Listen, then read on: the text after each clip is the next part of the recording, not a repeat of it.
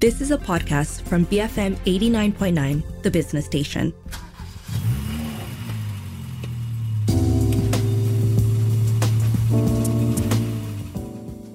BFM 89.9, the business station. My name is Rich Bradbury, and welcome to Cruise Control, the car show here on BFM. As usual, this week I am joined by my three, three, two bestest friends in the entire world. Uh, but what I did mean is that we have a show in three parts this week. And of course, as usual, I'm joined by Ali Johan and Daniel Fernandez from DSF.my. Say hello, gents.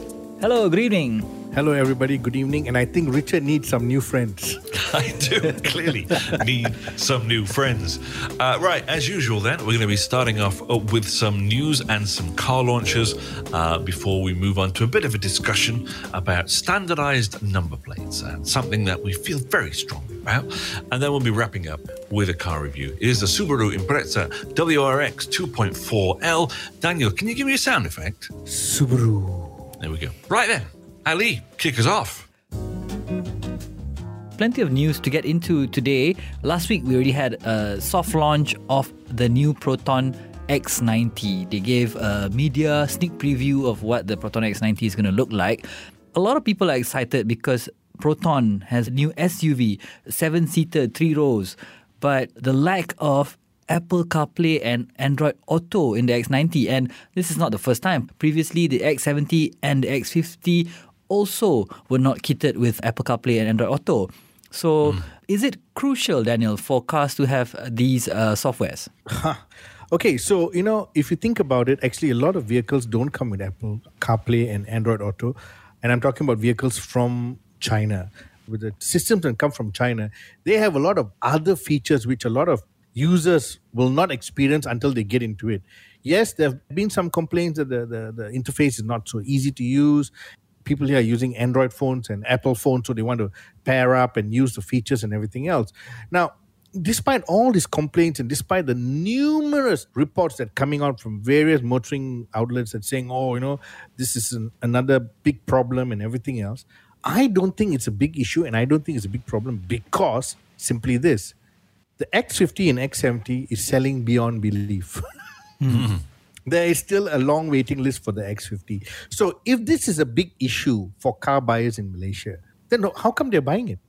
They seem to be selling and they don't mm. seem to be suffering. So I mm. think people will just you know accept it and work around it. But there's a lot more to it I, I, think as well is because apple's aim for like the next gen of carplay is to provide an interface that has a lot more functions beyond entertainment like what we see now. They're looking at stuff like including the driving cluster things like fuel gauge speedo climate control all of that kind of stuff a little bit later on. And i think this is companies now putting their, their stamp on things putting their foot down and saying look we know you've got these big ideas but we're sticking with our own I'm actually waiting to see, and, and, and you heard it here first, gents. You heard it here first. I'm waiting to see an electric car that comes without an instrument cluster or even a tablet. And what happens is they just have connectors on top of the dashboard.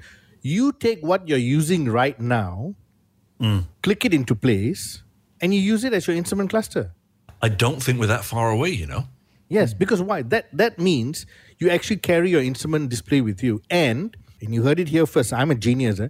If somebody jailbreaks or steals your car and they use their device to, to click on, the car won't start. Mm. You remember those days when you used to have to click off the front of your stereo and carry it around with you? I remember that, Richard. Yes. Yeah. Just the face your plate. That's right.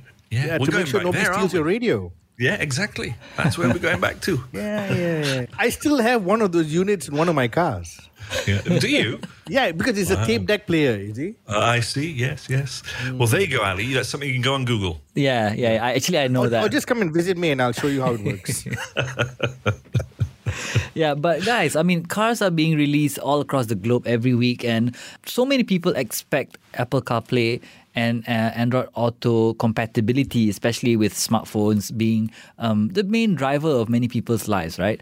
But mm. one company um, has announced that it plans to phase out these softwares completely, and they are General Motors. General Motors mm. want to do without Apple CarPlay and Android Auto on their future EVs, beginning with uh, their 2024 release, the Chevrolet Blazer. And this is an American company. GM has explained why they are designing uh, a new onboard navigation and infotainment systems, as we were mentioning earlier. Uh, this is for their future EVs, and they're going to partner with Google for this. So once they have this software, it will not be dependent on you having a cell phone to have infotainment on your car. Interesting. This could also mean the start of other car manufacturers doing this. We, you know, it, it, it could just mean that everybody is planning to do this, but they're going to wait and see who does it first. Mm. Yeah. So we reported a couple of weeks ago that Ferrari Malaysia is looking for a new company to be their authorized dealer in Malaysia. And this week we finally found out who. Daniel, tell us who it is. Well, this was an interesting uh, week because everybody was guessing. Uh, um, a lot of uh, you know uh, business news websites were trying to get some information on what's going on, but you know. As always, you heard it here first. DSF.my got the story first. We published it. And then we were a little bit shaky because was it really solid information? Yes, it was. Confirmed. The person who's got it and running it is Ong Beng Seng, a Malaysian based in Singapore. Interesting. Tell us more. Okay, so Mr. Ong Beng Seng, who, who is we all know is from from Ipoh, and you know he's made his money in Singapore, also in Malaysia, is you know doing hotels and, and a lot of other businesses. Now he, back in uh, 2009, took over the Ferrari business in Singapore. And mm-hmm. before that, it was run by a family owned business called Hong Seng Motors. Now, since Ong Beng Seng took it over in 2009, the business has flourished, the business has grown. Also, because this man is also involved in Formula One in Singapore. Right. Okay. Right? So he's got Yeah. the connections and everything else. And he knows the big boys in Ferrari right up to Italy. Because when you're dealing with Formula One, you meet these guys, right? Mm, mm. So, of course, he worked a deal to try and get the business in Malaysia. Now, as far back as March last year, negotiations were already in motion. Meanwhile, Naza Italia, we've been doing the business for the longest time, they were taking orders, they were filling up their order books, they were talking to Italy, they were doing track days, customer days, media engagement, launches, everything else. But they didn't know that Mr. Ong Beng Seng had already discussed everything with the Italians, and it was sort of a handshake agreement. Now, this deal also says that Ong Beng Seng will need a Malaysian AP partner. Mm-hmm. And there's also fact that he has already discussed putting up first a workshop in Glenmarie. And the, the workshop location has already been predetermined. Groundwork has already started, and you'll be actually seeing the workshop in the next few weeks. Again, you heard it here first. I will bring that information to you. And as the months progress, you will see a brand new flagship Ferrari showroom in another part of Glenmarie. Oh, my word. Okay. So the workshop and the the the, the dealership will be in Glenmarie, but they're not going to be side by side. okay. He's expanding the workshop. He's expanding the facility. The, the showroom is also going to be brand new, and it's going to be much bigger than what Naza Italia was doing. Now, meanwhile, all this is going on. What has happened to the Ferrari orders in, in, in, in suspense? Because a lot of people ordered cars in the last one, two years. The cars have not been delivered yet. So these bookings have now been transferred to the new Ferrari uh, franchise. Now, the information, the details, and everything will be disclosed officially on the 8th of this month. And then you'll get more information. So um, it'll be business as usual. If you've already ordered a car, your, your, your booking will just be transferred to the new people. And there's a good chance that the current Naza Italia Ferrari team will be absorbed by the new team. So that means you know the business will just carry on quietly, happily, no issue. It just means that someone else is taking charge of the financial matters. My Ferrari is going to be okay then. My order's okay. Yes, your Ferrari SUV which you ordered, the booking is in. The purple color you ordered with the Yes. yellow and beige interior is confirmed. Perfect. Don't worry, it'll be delivered to you, Richard. They're giving me the roof rack as well, yeah? the roof rack and also the tow hook at the back for your jet ski. Anyway, okay. Great stuff. Great stuff. Yeah, so we got a new dealer for Ferraris in Malaysia. Meanwhile, business as usual for Naza Italia, right? They're still selling Maseratis. They will still be selling Maseratis, and the current Ferrari showroom will be converted. Now, this is not 100% confirmed yet, but the current Ferrari showroom will be converted into a high end supercar showroom of various brands. Ooh, because mm, it's already a five star showroom. So why not just make it a supercar showroom?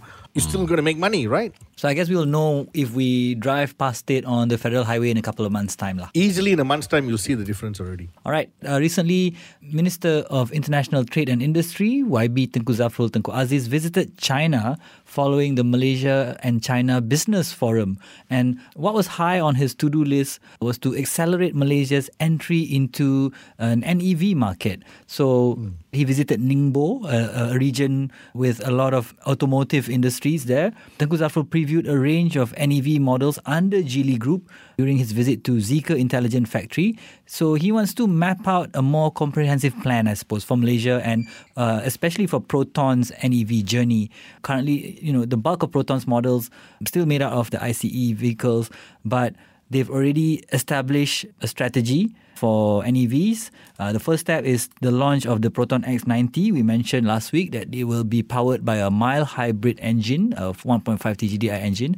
Um, there's also talk about Smart Number One by ProNet, which is Proton's electric subsidiary, coming into the country in the fourth quarter of this year.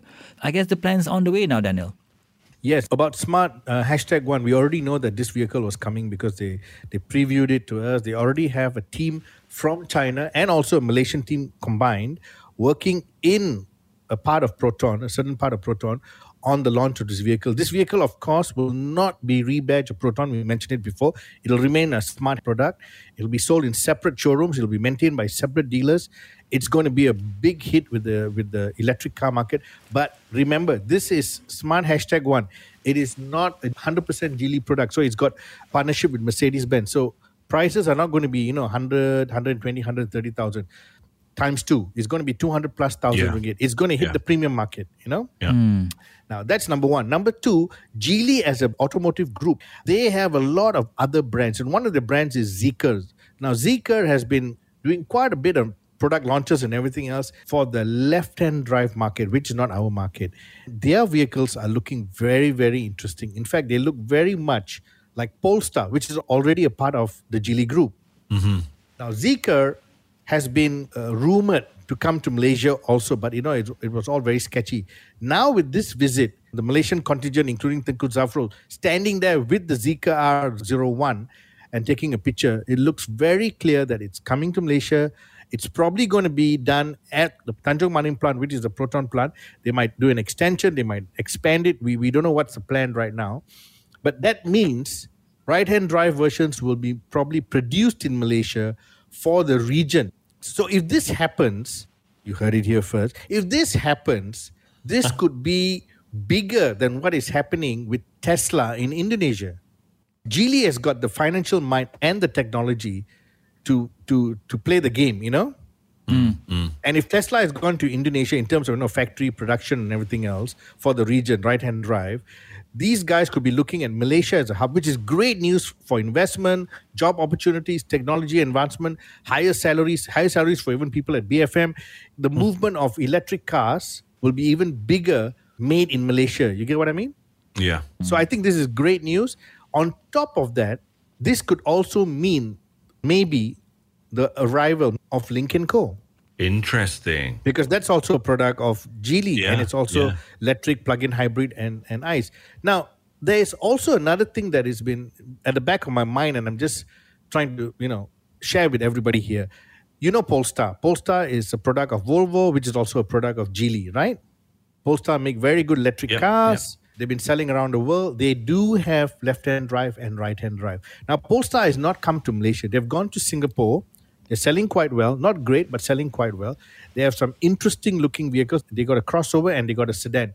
Now, a Polestar sedan was presented to our former Prime Minister Tun Dr. Mahathir a few months ago. And it was done by people from DRB HICOM. So if, if, if Polestar is giving a car to the former Prime Minister, it must be a teaser that it's coming to Malaysia. But maybe it was a little bit premature. But now with this, this information on Zeekr coming here, I think the next big news will be Polestar. Wow. All very interesting, but Yeah. also quite speculative. Yes, yes, and you know it seems like the future of the Malaysian automotive uh, direction is uh, to look to China. This recent Prime Minister's trip to China, together with Minister of MITI Tengku Zafrul, uh, gave uh, us a lot to think about in terms of um, you know more Chinese companies. They also spoke to Chery when they were there to discuss investment plans in this country. So we may see some more showrooms. You know, we already know that Chery is coming to Malaysia. Chery has already made an indication that they'll be launching four new SUVs here. Sadly, none of those SUVs are electric according to them. There's only one plug-in hybrid, three petrol. But this was a teaser done last year. But now with Chery Auto discussing with MATRADE and MITI and everything else and making known about this whole meeting and the fact that they said they're going to do a huge investment in Malaysia. When they say huge, it must be a factory. Okay? Now, this could also mean local assembly of these vehicles, or it could mean the development of electric Chery vehicles for the region. Nice stuff. Well, that's us come to the end of part one. But of course, do join us after the break. We've got a bit of a discussion. It could get quite heaty. Um, is it time for standardized number plates? Let us know what you think. 018 789 8899. We are, of course, on Cruise Control, the car show here on BFM 89.9.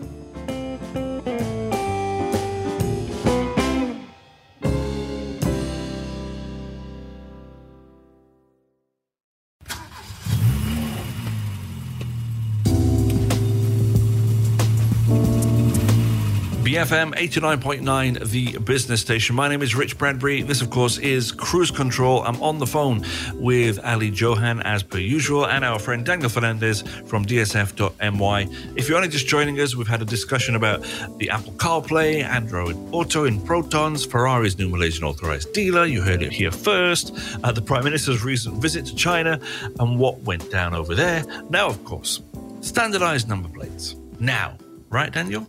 Now, if you think about it, we've we've actually had standardized number plates for some time already. It's it's uh, issued by JPJ. It's very straightforward.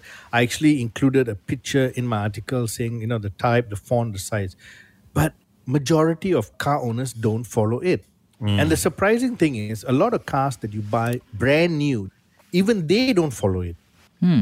So there is something that should be done. Now, the reason why I brought this up was it, this is quite interesting. Recently, I went to an area where they have this automated number plate recognition.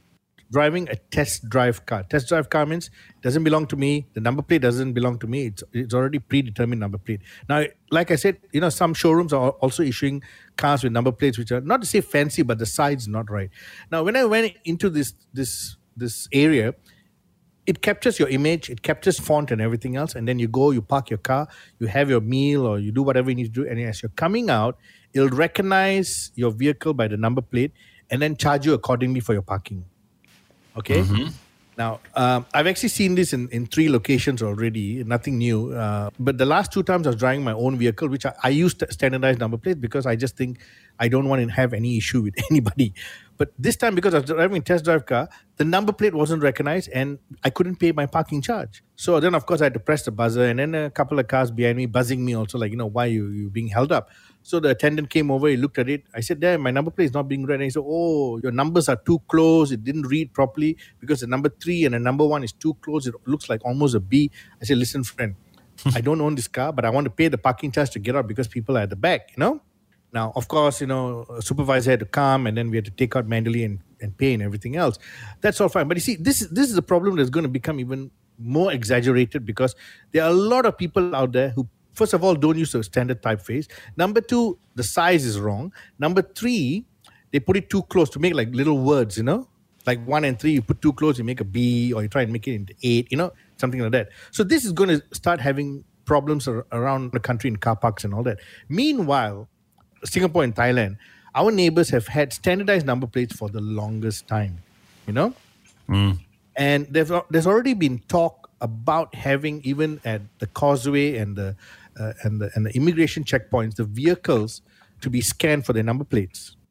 So if we don't have standardized number plates, if we don't have standardized fonts and everything else on everybody, it's going to be very difficult to implement this. It also will come down to having it done for toll plazas. Because, you know, like in some countries, the, the toll plazas, I mean, if they have automated toll plazas, they just scan your number plate and then, you know, it's already registered with your debit card, right? Yeah. But you can't do this because you have all these fancy number plates. So I think, like in some countries, um, you should get the number plates that are from designated contractors who supply to the road transport department and the road transport department is the one that issues it to us not private shops where you can go and just make your own number plates No, I completely agree. What's surprising to me is I never knew car companies have their own sort of typeface for plates.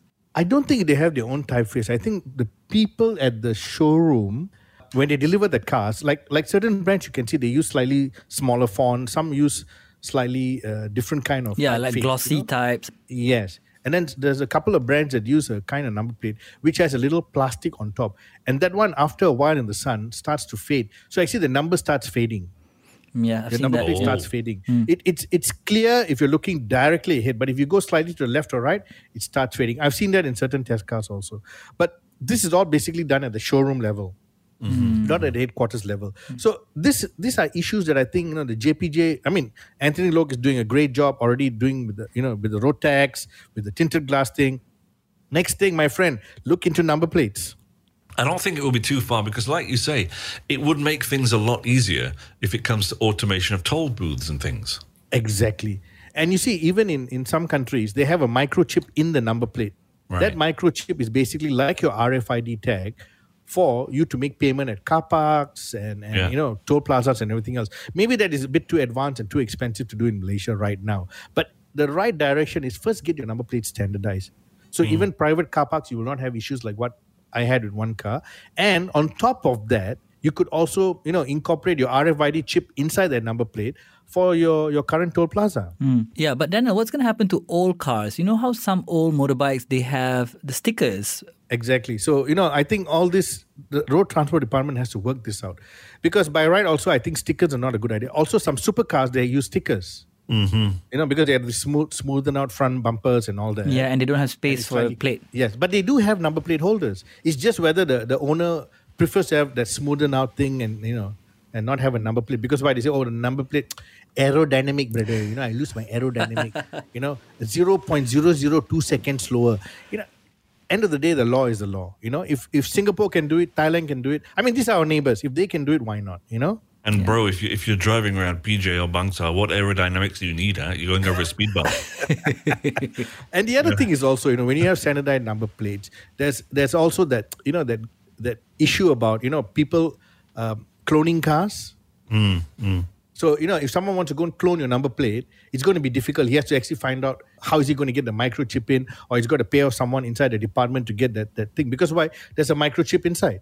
Yeah. Right. You know, so this is all you know. These are all just steps to start thinking about reducing cloning, reducing car theft, reducing a lot of things. Because now I can walk into any number plate shop. I don't even have to show them my car. I say, listen, I want this number plate. I just write it out for them. They're not going to ask me, is it for your car, your neighbor's car, your uncle's car? You know, they just Right. make the number plate and give it to you. Which I think is is one of the reasons why we have so many of these issues in Malaysia. All right, let's take a short break here then, shall we? Yep. Uh, folks, we'll be back in just a couple of minutes uh, on our third and final part of today's show. We do have a car review. It's a Subaru Impreza WRX 2.4, right, Daniel? Yes, it is Subaru. There we go. We'll be right back. This is Cruise Control, the car show here on BFM 89.9.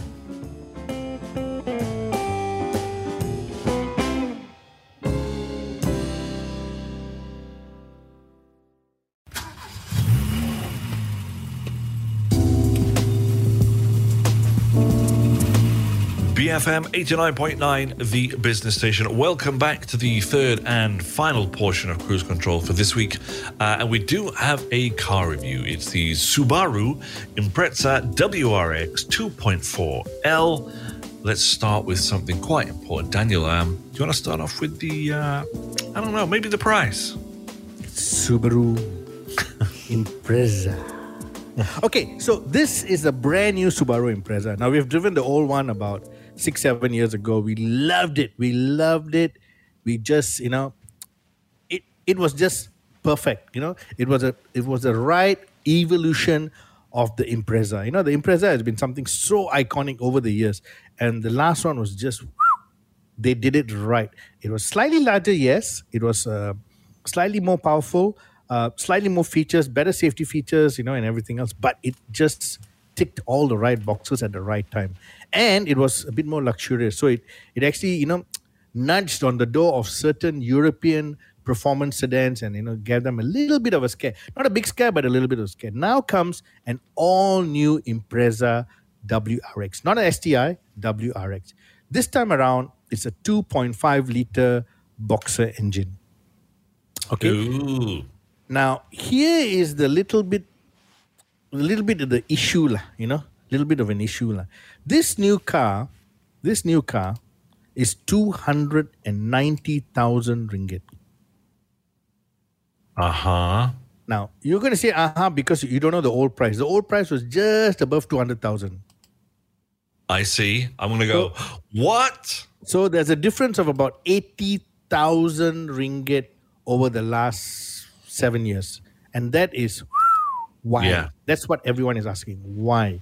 Now the previous one was a really good vehicle. Like I said, it sold quite well over the years. A lot of grey importers brought in units. You see them on the road. Some are WRXs, some are STIs. You even have the R version, and they're all you know they're all with happy owners because why? Even the grey import ones were priced reasonably acceptable. But now comes this brand new one, also a sedan, but ah, yo, 290,000. A bit hard to swallow. If it's an STI, easy. But a plain old WRX, a bit hard to hmm. swallow. But anyway, car prices are going up, cost of materials going up, cost of technology going up. We can't run away from that. So this WRX arrived in Malaysia with three possibilities. Now you have the sedan, which we test drove in either manual, which is the one that everyone should go for, or a CVT gearbox, which we test drove. There is also a wagon version. That means a sports wagon version. Now, this is very rare because there used to be a car called a Subaru Levorg. And that was only a station wagon, but it wasn't a WRX or a STI when it first came out.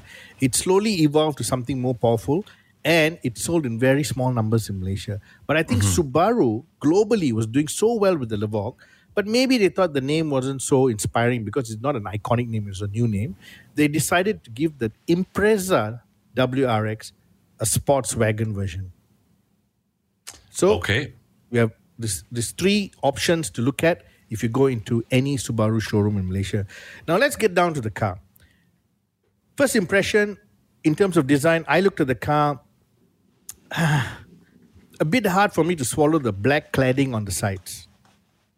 All right. Yeah. You know, along the wheel arches. yeah. Yeah. Right. and on the front lower bumper and the rear lower bumper. Yes, a lot of cars come with black cladding or you know non-color coded cladding, but the one on the arches, to me, they're trying to make this look like a crossover. And this is a sport sedan. You can have it on the side of the vehicle and and and below and below the bumpers, front and back. But on the arches, I'm sorry, lah. That you know, very hard for me to swallow the design language. But again, uh, if you think about it, Subaru has always been very quirky with design. You either like it or you don't like it. You know, and they've always been sort of like out there, lah. You know, I'm I'm doing it uh, because I'm just Subaru. I'm Fuji Heavy Industries, and I like it this way. You know. So we got the car. We were not so taken by the design. The color, of course, the orange color, not to our taste, but great for pictures, great for video, great to get attention. So when we started driving it around, it got a lot of attention. Now here is the funny little bit of attention we got when we parked it in a very crowded area. Someone came up to us and asked us, "Hey, the rear lights, uh, like Perodua Bezza." Now you can see the rear picture that I've posted on DSF. Yes, a little bit of the design is like the Perodua Bezza, but please lah, this is a Subaru lah. Don't compare lah. You know. As we drove it more and more, a lot of people were comparing, and I think it's because the Bezza is such a popular car. You see it everywhere, and then suddenly you see a, another vehicle with similar looking design. You say, ah, it's like the Bezza. It should be the other way around. But anyway, so that was a little bit of the design quirkiness of this vehicle. Get into this car, and then you start respecting it. You know, the interior is nicely finished, quality touch and feel.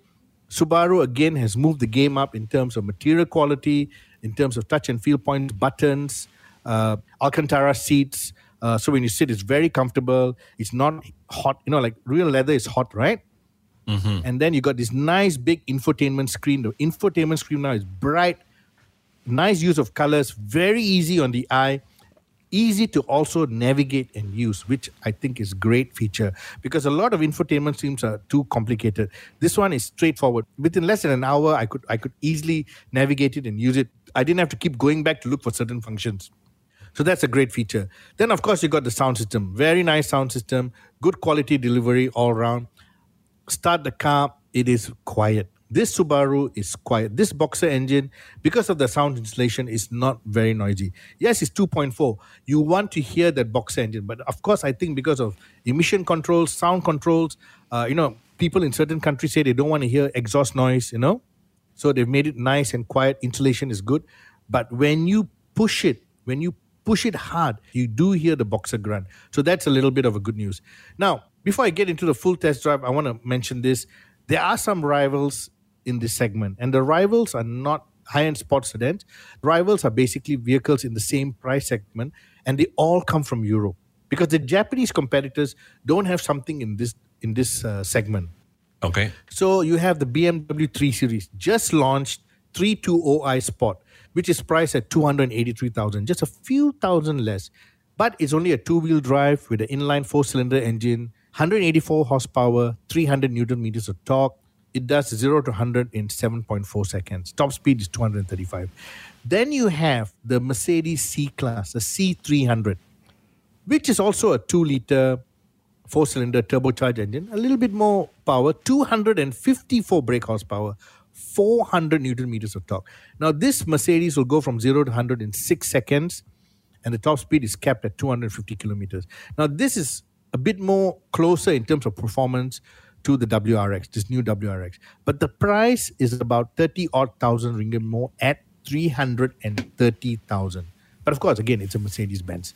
So you got these two interesting uh, rivals. But both these rivals are two wheel drive rivals. So the real, you know, face to face rival will have to be the Audi A5 Sportback Quattro Right. because it's a four wheel drive.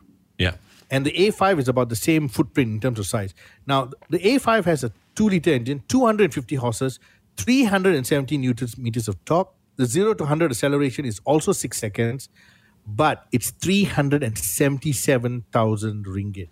Oh, Now, now you must remember the BMW 3 Series and the Mercedes C300 are both local assembled. That is why their prices are a bit more reasonable. You know, local assembly prices come down.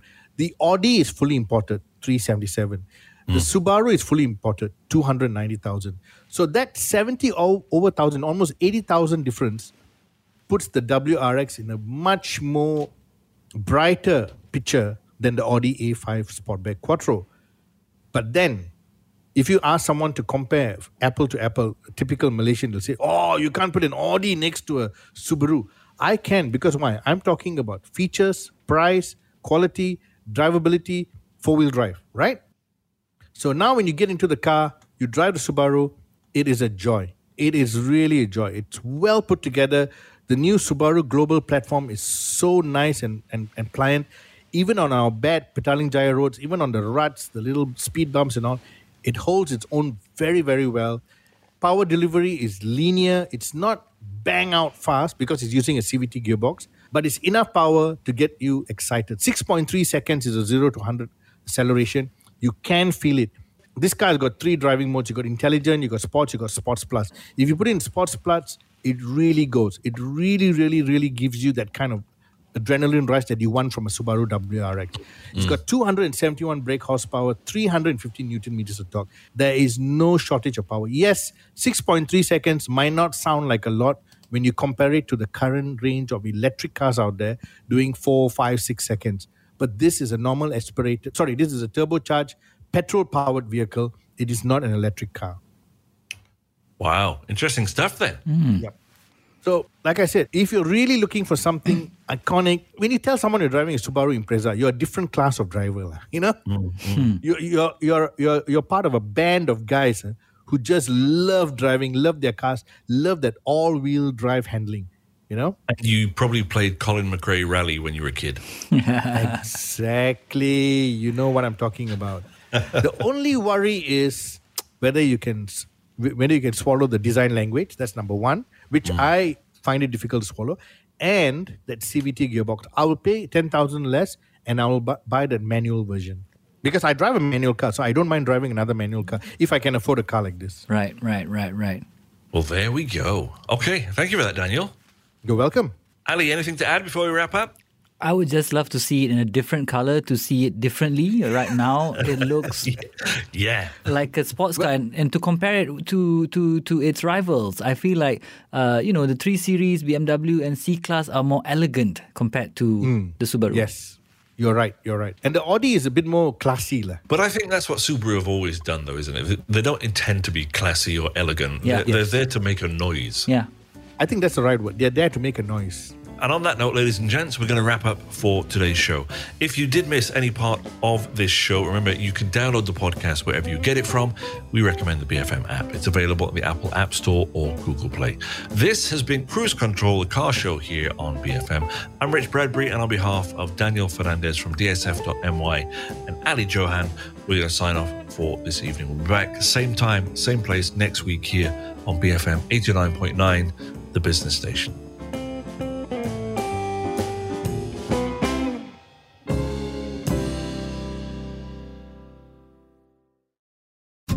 You have been listening to a podcast from BFM 89.9, the business station.